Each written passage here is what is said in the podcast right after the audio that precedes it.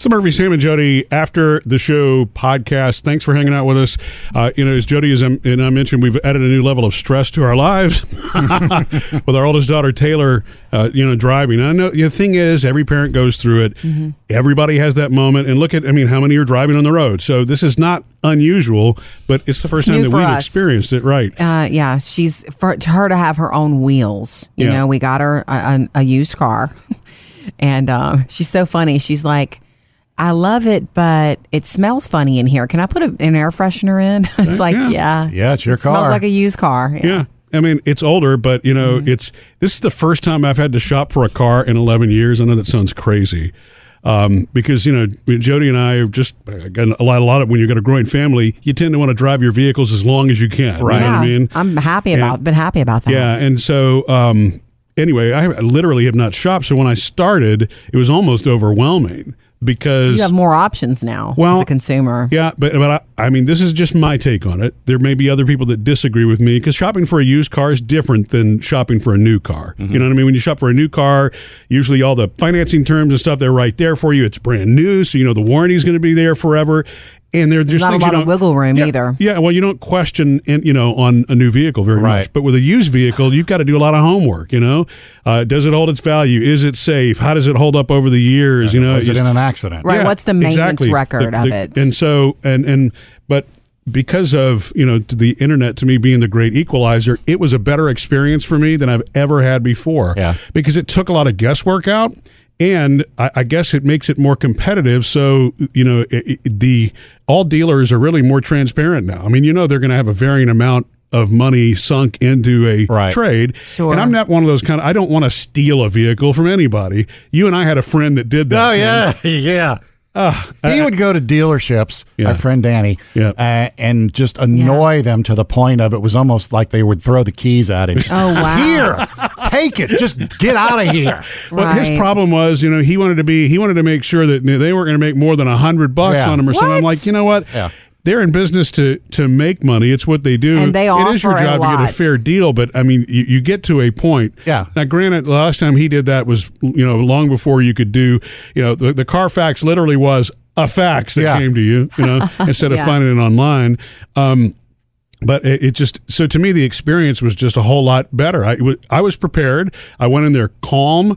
Um, you know, the negotiation part was a breeze. It was easy. We had some know? really good people helping you too. yeah, and uh, and and then I mean it's it's kind of crazy now too the way that financing works. You have so many options, Yeah. and so much can be do, done online, and you don't wait two days for approval anymore. You get approval or, Right. or rejection within ten minutes. You know, Yeah.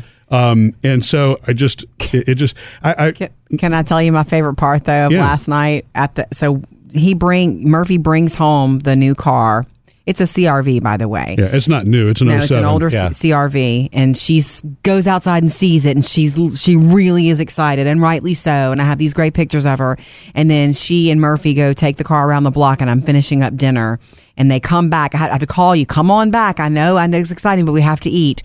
So we eat. We're sitting there at the dinner table, and imagine you are 17 years old and you just got your first car. You Yeah. literally are holding your keys. Murphy starts.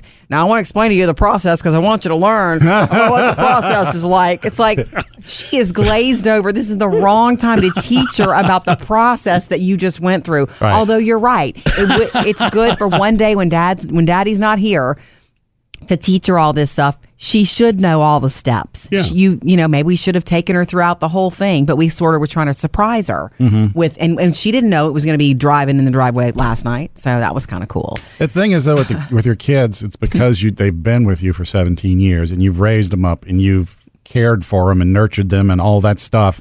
And now you're saying, here's the keys to a you know, Yeah. whatever 3,000 pound Yeah. Yep. machine that can go 100 miles an hour. Well, this one Be can't safe. do that. This one but- can't do that, okay. think. but yes, you're right. You're Yeah. exactly right. And it's like you know all of their quirks and all their idiosyncrasies and things Yes. that might come up. You overthink You it. think, oh wow, when you know, like when Sammy's first driving. Well, Sammy does this and Sammy does that. I hope he doesn't do it while he's driving. Right. That kind of stuff. well, and it's I'm I'm not just concerned about you know her, her distractions. That def, that's Everybody definitely, else. but yeah, it's you know there's so many distracted drivers on the road now.